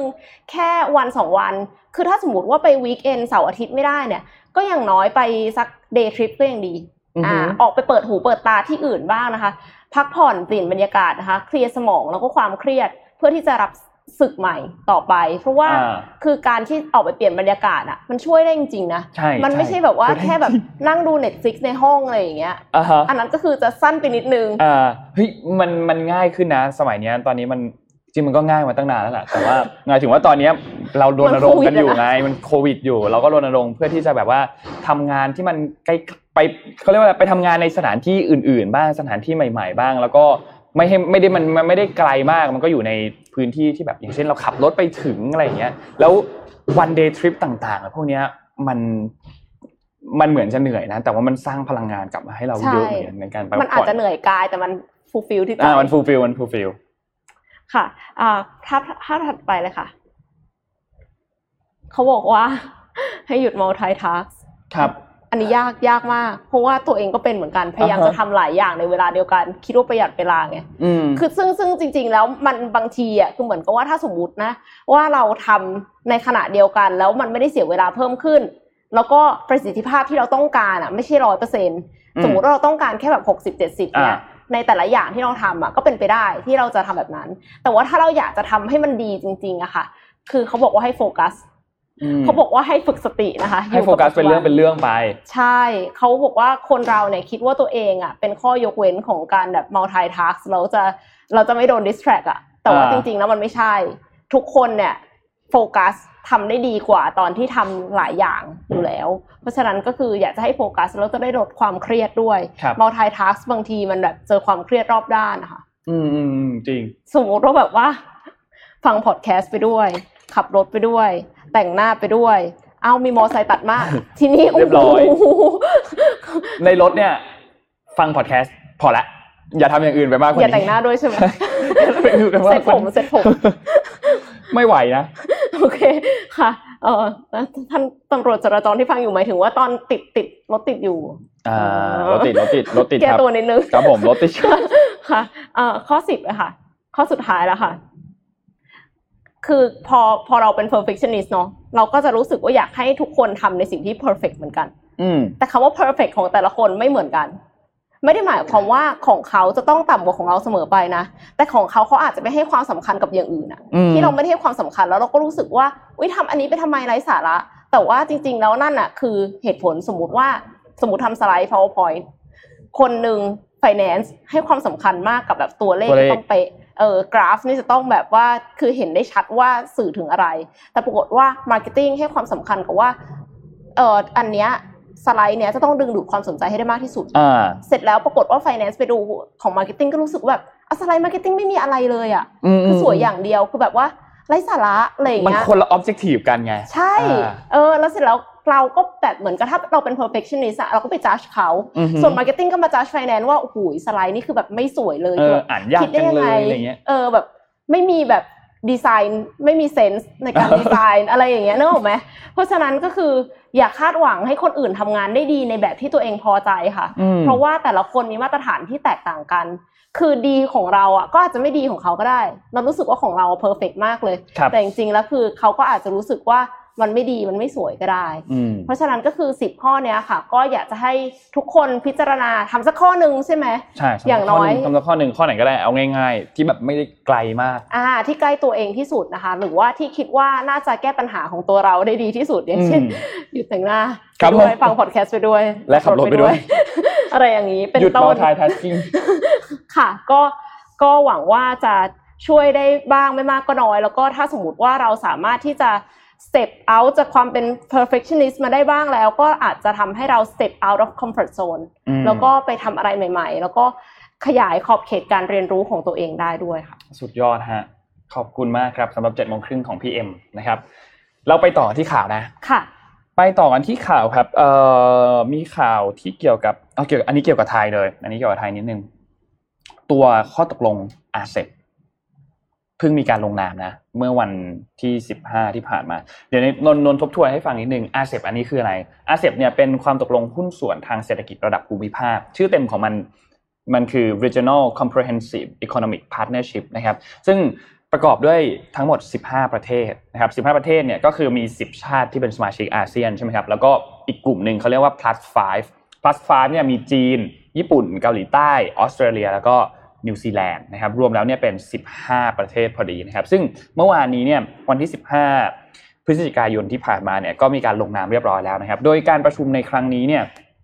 ผู้ที่เป็นเจ้าภาพเนี่ยก็คือเวียดนามนะครับ แต่ว่าการประชุมครั้งนี้เป็นการประชุมครั้งที่ 4 แล้วนะ แล้วก็เป็นการประชุมแบบ conference call ก็คือเป็นแบบการโทรทางไกลกันอะ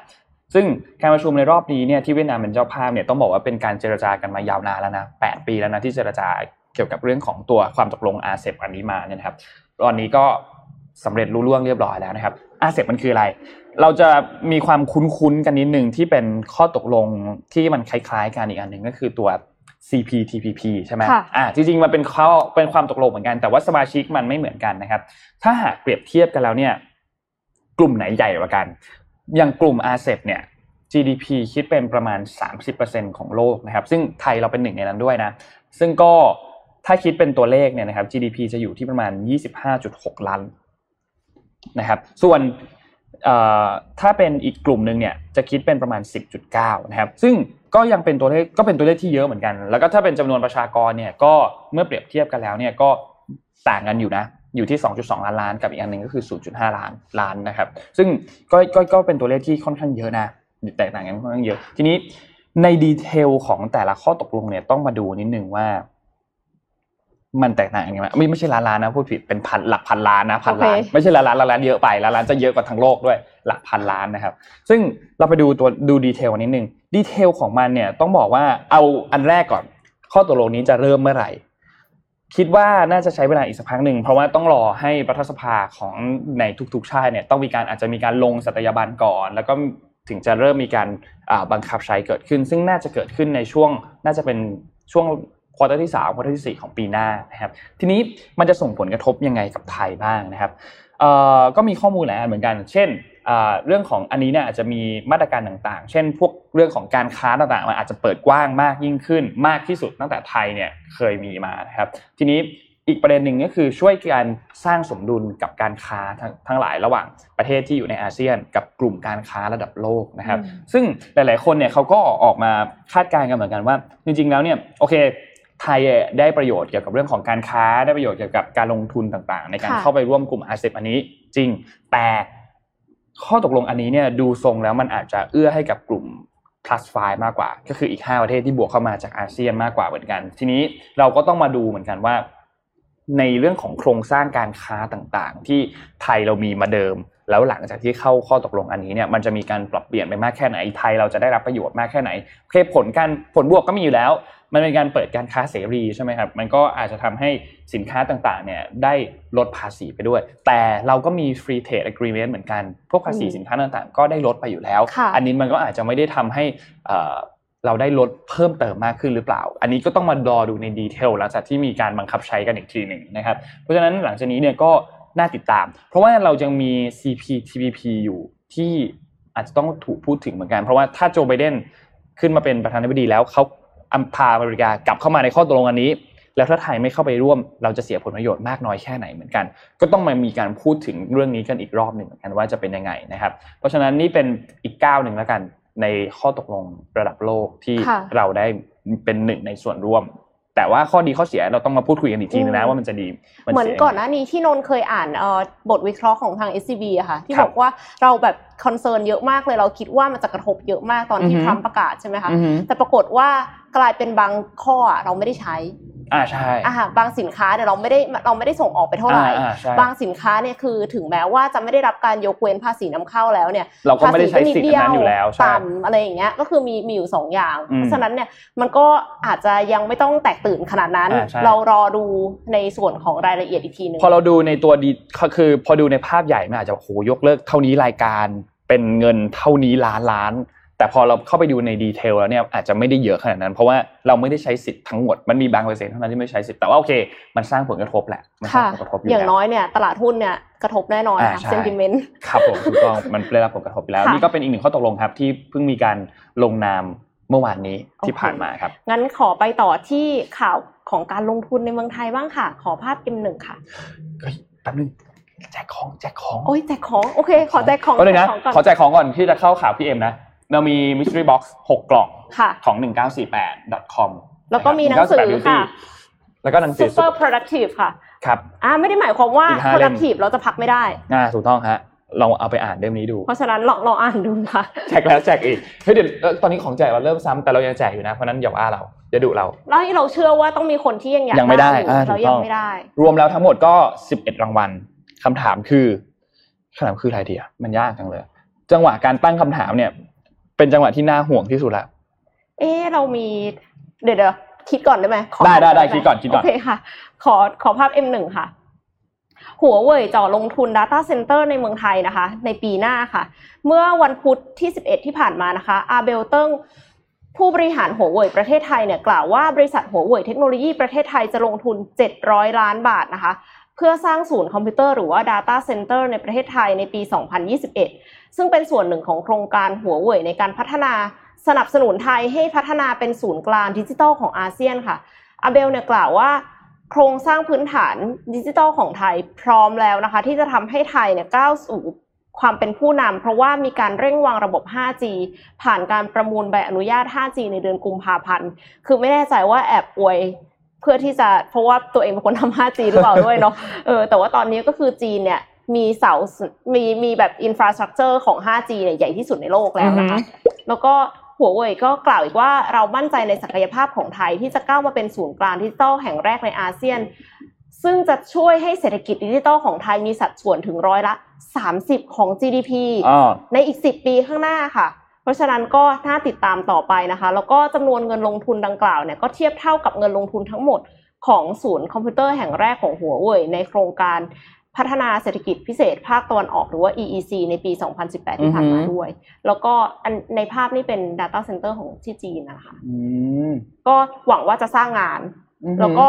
หวังเป็นอย่างยิ่งว่าจะช่วยพัฒนา คือเหมือนกับพอ infrastructure ทางดิจิตอลมันดีอะ มันก็สามารถที่จะดึงดูด คนที่มีความสามารถเข้ามาลงทุนได้ด้วย หรือครับว่ามาทำงานในเมืองไทยได้ด้วย แล้วก็เอ่อบริษัทไทยที่ใช้เทคโนโลยีไม่ว่าจะเป็น tech startup หรือว่าบริษัทใหญ่ ๆ เนี่ยก็อาจจะได้ได้ผรับลปประระโยโยชชน์น์อันตรงนี้นี้ค่ะอืมน่าสนใจฮะคำถามได้ละ เมื่อกี้เราพูดถึงตัวเอ่อความตกลง RCEP ใช่ไหมครับค่ะ RCEP เนี่ยมันมีสิบประเทศที่เป็นอาเซียน กับอีกกลุ่มหนึ่งคือกลุ่มบวก Plus Five ค่ะ Plus Five มีอะไรบ้าง อ่าแจกเลยสิบเอ็ดรางวัล เพราะฉะนั้นก็คือ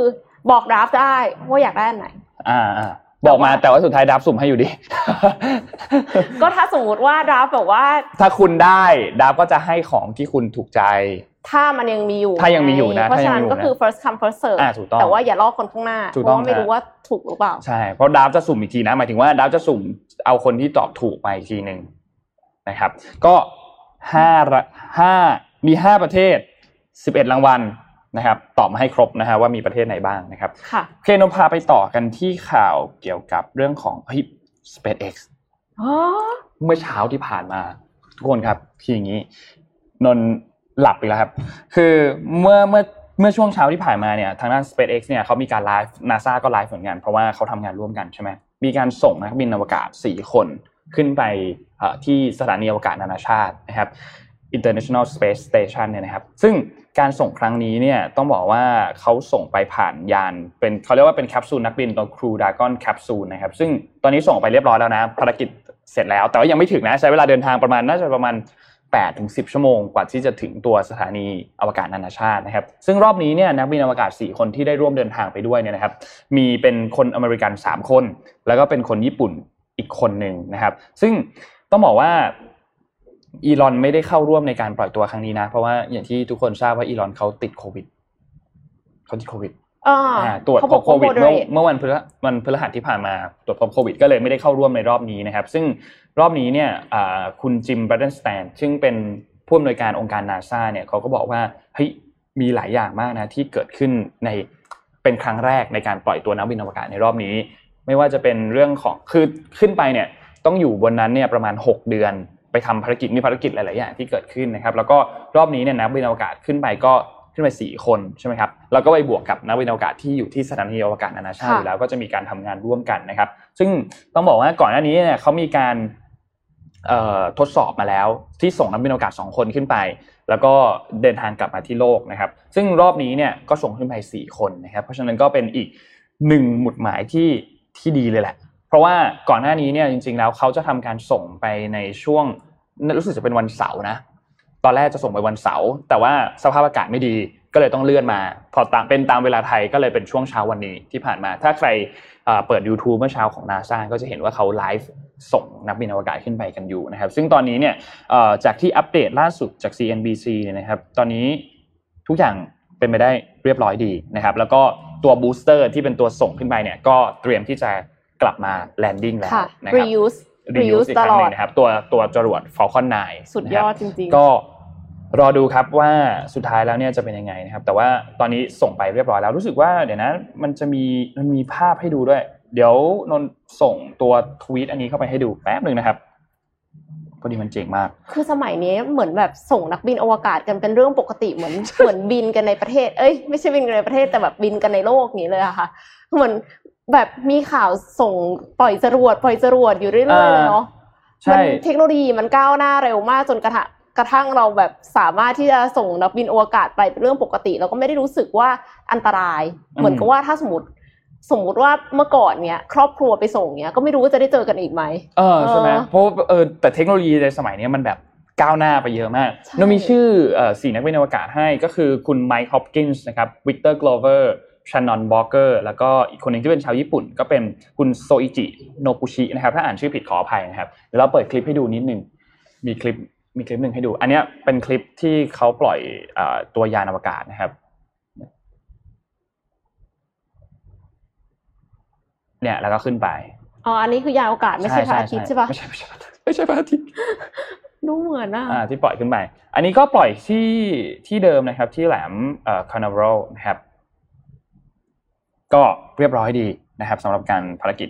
ในรอบนี้นะครับ ก็เป็นสิ่งที่น่าตื่นตาตื่นใจอีกหนึ่งอ่านะคะใช่ โอเค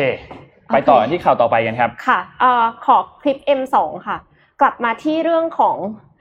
เอ่อประเทศเพื่อนบ้านกันบ้างนะคะ อันนี้อาจจะไม่ได้ใช่ข่าวดีเท่าไหร่แต่ว่าเป็นเรื่องของพายุค่ะ เวียดนามนะคะ อพยพประชาชนเนี่ย 6.5 แสนคนนะคะเพ ราะว่าเสี่ยงภัยไต้ฝุ่นหวามกอนะคะ พายุไต้ฝุ่นหวามกอเนี่ยก่อนหน้านี้เข้าพัดถล่มฟิลิปปินส์ในภาพเนี่ยเป็นฟิลิปปินส์นะคะ ก่อให้เกิดน้ำท่วมรุนแรงส่งให้ส่งผลให้มีไฟฟ้าดับ แล้วก็มีผู้เสียชีวิตไปแล้วอย่างน้อย 42 คนนะคะในกรุงมะนิลา ซึ่งมากที่สุดในปีนี้ แล้วก็เจ้าหน้าที่ฟิลิปปินส์เนี่ยกล่าวว่าน้ำท่วมครั้งนี้เนี่ยรุนแรงที่สุดเท่าที่เคยเจอมาเลยทีเดียว พายุไต้ฝุ่นหวามก่อเนี่ยเพิ่งพัด เข้าฝั่งเวียดนามเมื่อวานนี้นะคะ ด้วยความเร็วลมประมาณ 90 กิโลเมตรต่อชั่วโมง คือตอนที่เข้าฟิลิปปินส์เนี่ยมัน 155 กิโลเมตรต่อชั่วโมง แต่ว่าตอนที่เข้าเวียดนามเนี่ยลดความเร็วลงแล้วนะคะ ทางการเวียดนามก็เลยสั่งอพยพคนหลายแสนคนนะคะ พื้นที่ที่ได้รับอาจได้รับผลกระทบ แล้วก็ยังปิดสนามบินทั้ง 5 แห่งนะคะ แล้วก็ระงับการเดินรถไฟทั่วภูมิภาคชั่วคราว แต่ว่าล่าสุดอัปเดตจากทางอัลจาซีราเมื่อ 11 ชั่วโมงที่แล้วอะค่ะครับก็คือ จำนวนคนที่อพยพเนี่ยอพยพไปแล้วหกแสนห้าหมื่นคน แล้วก็ในเจ็ดจังหวัดที่คาดว่าจะได้รับผลกระทบ แต่ก็มีผู้บาดเจ็บแล้วอย่างน้อยห้าคนน่ะนะคะอ่าฮะก็คือคือแม้แม้ว่าจะพยายามอพยพเยอะขนาดไหนอะมันก็ยังมีคนที่ยังหลงเหลืออยู่ในพื้นที่ แล้วก็อืมยังประเมินความเสียหายไม่ได้ ผู้บาดเจ็บห้าคนเนี่ยคือเป็นรายงานแค่เบื้องต้นเท่านั้นเองนะคะครับแล้วก็ในช่วง 6 สัปดาห์ที่ผ่านมา เวียดนามเนี่ยต้องเผชิญกับพายุหลายลูกส่งผลให้เกิดน้ำท่วมดินถล่มแล้วก็มีผู้เสียชีวิตอย่างน้อย 159 ราย แล้วก็สูญหายอีก 70 ราย ในขณะที่บ้านเรือนประชาชนเสียหายกว่า 4 แสนหลังนะคะอืมปีนี้เวียดนามเนี่ยเผชิญผลกระทบอย่างหนักเลยจากพายุโซนร้อนและพายุไต้ฝุ่นมาแล้ว7ลูก แล้วก็ก่อให้เกิดความเสียหายมากกว่า740,000ดอลลาร์สหรัฐอ่าเพราะฉะนั้นก็เอาใจช่วยเวียดนามด้วยหวังว่าจะสามารถที่จะควบคุม หมายความว่ามันควบคุมพายุไม่ได้อือฮึแต่ว่าการที่อพยพคนไปอะค่ะ ก็คือน่าจะลดความเสียหายได้บ้าง อ่าโอเค เราเข้าสู่แปดโมงแล้ว เพราะฉะนั้นเราจะไป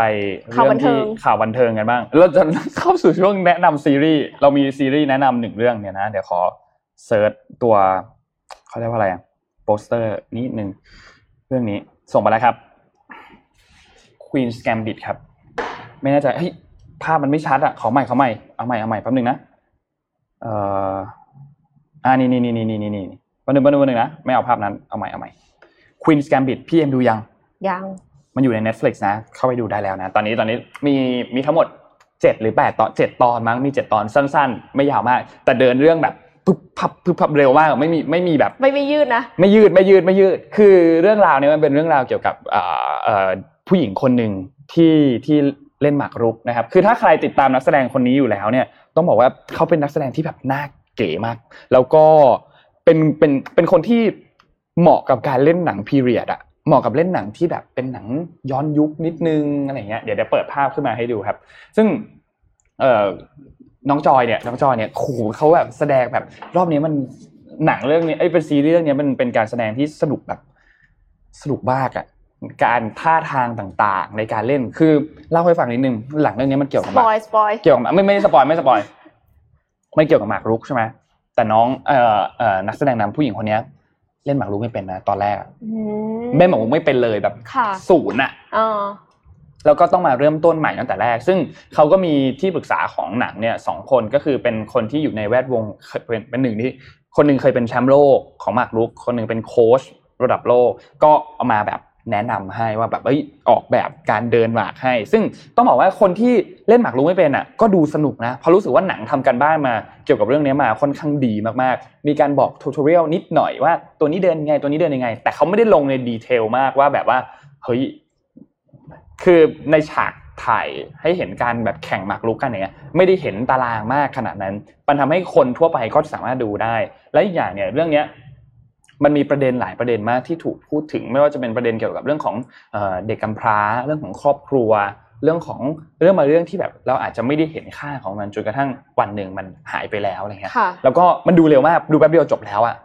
แล้วก็มันสนุกแบบสนุกมากเรื่องนี้เป็นซีรีส์อีกเรื่องหนึ่งที่ตอนนี้กำลังแบบ trending อยู่ในบ้านเราตอนนี้นะครับอืมอาจจะมีอีกเรื่องหนึ่งเรื่องสตาร์ทอัพสตาร์ทอัพเนี่ยงไม่ได้ดู Startup สตาร์ทอัพนนท์คือนนท์เป็นคนแบบชอบดูซีรีส์ที่แบบมันจบแล้วอะไม่ชอบแบบค่อยๆมาตามค้างๆทีละสัปดาห์มันแบบ มันหงุดหงิดอะก็เลยแบบว่าเดี๋ยวรอสตาร์ทอัพเดี๋ยวรอมันจบก่อนเดี๋ยวรอดูทีเดียว แต่เรื่องเนี้ยจบแล้ว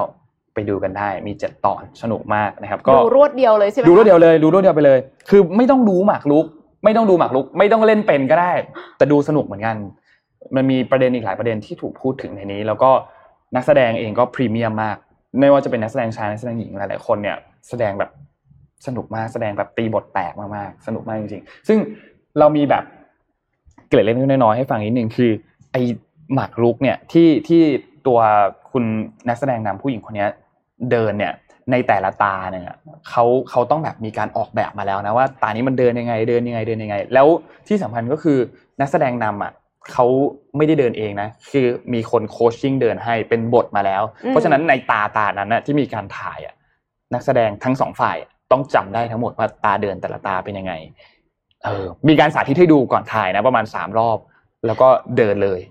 แต่ว่ามันไม่ได้ง่ายนะเออจริงๆคืมันอไม่ได้ง่ายคือถ้าจะนะต้องจำจำทั้งตาเลยเนี่ย มันอื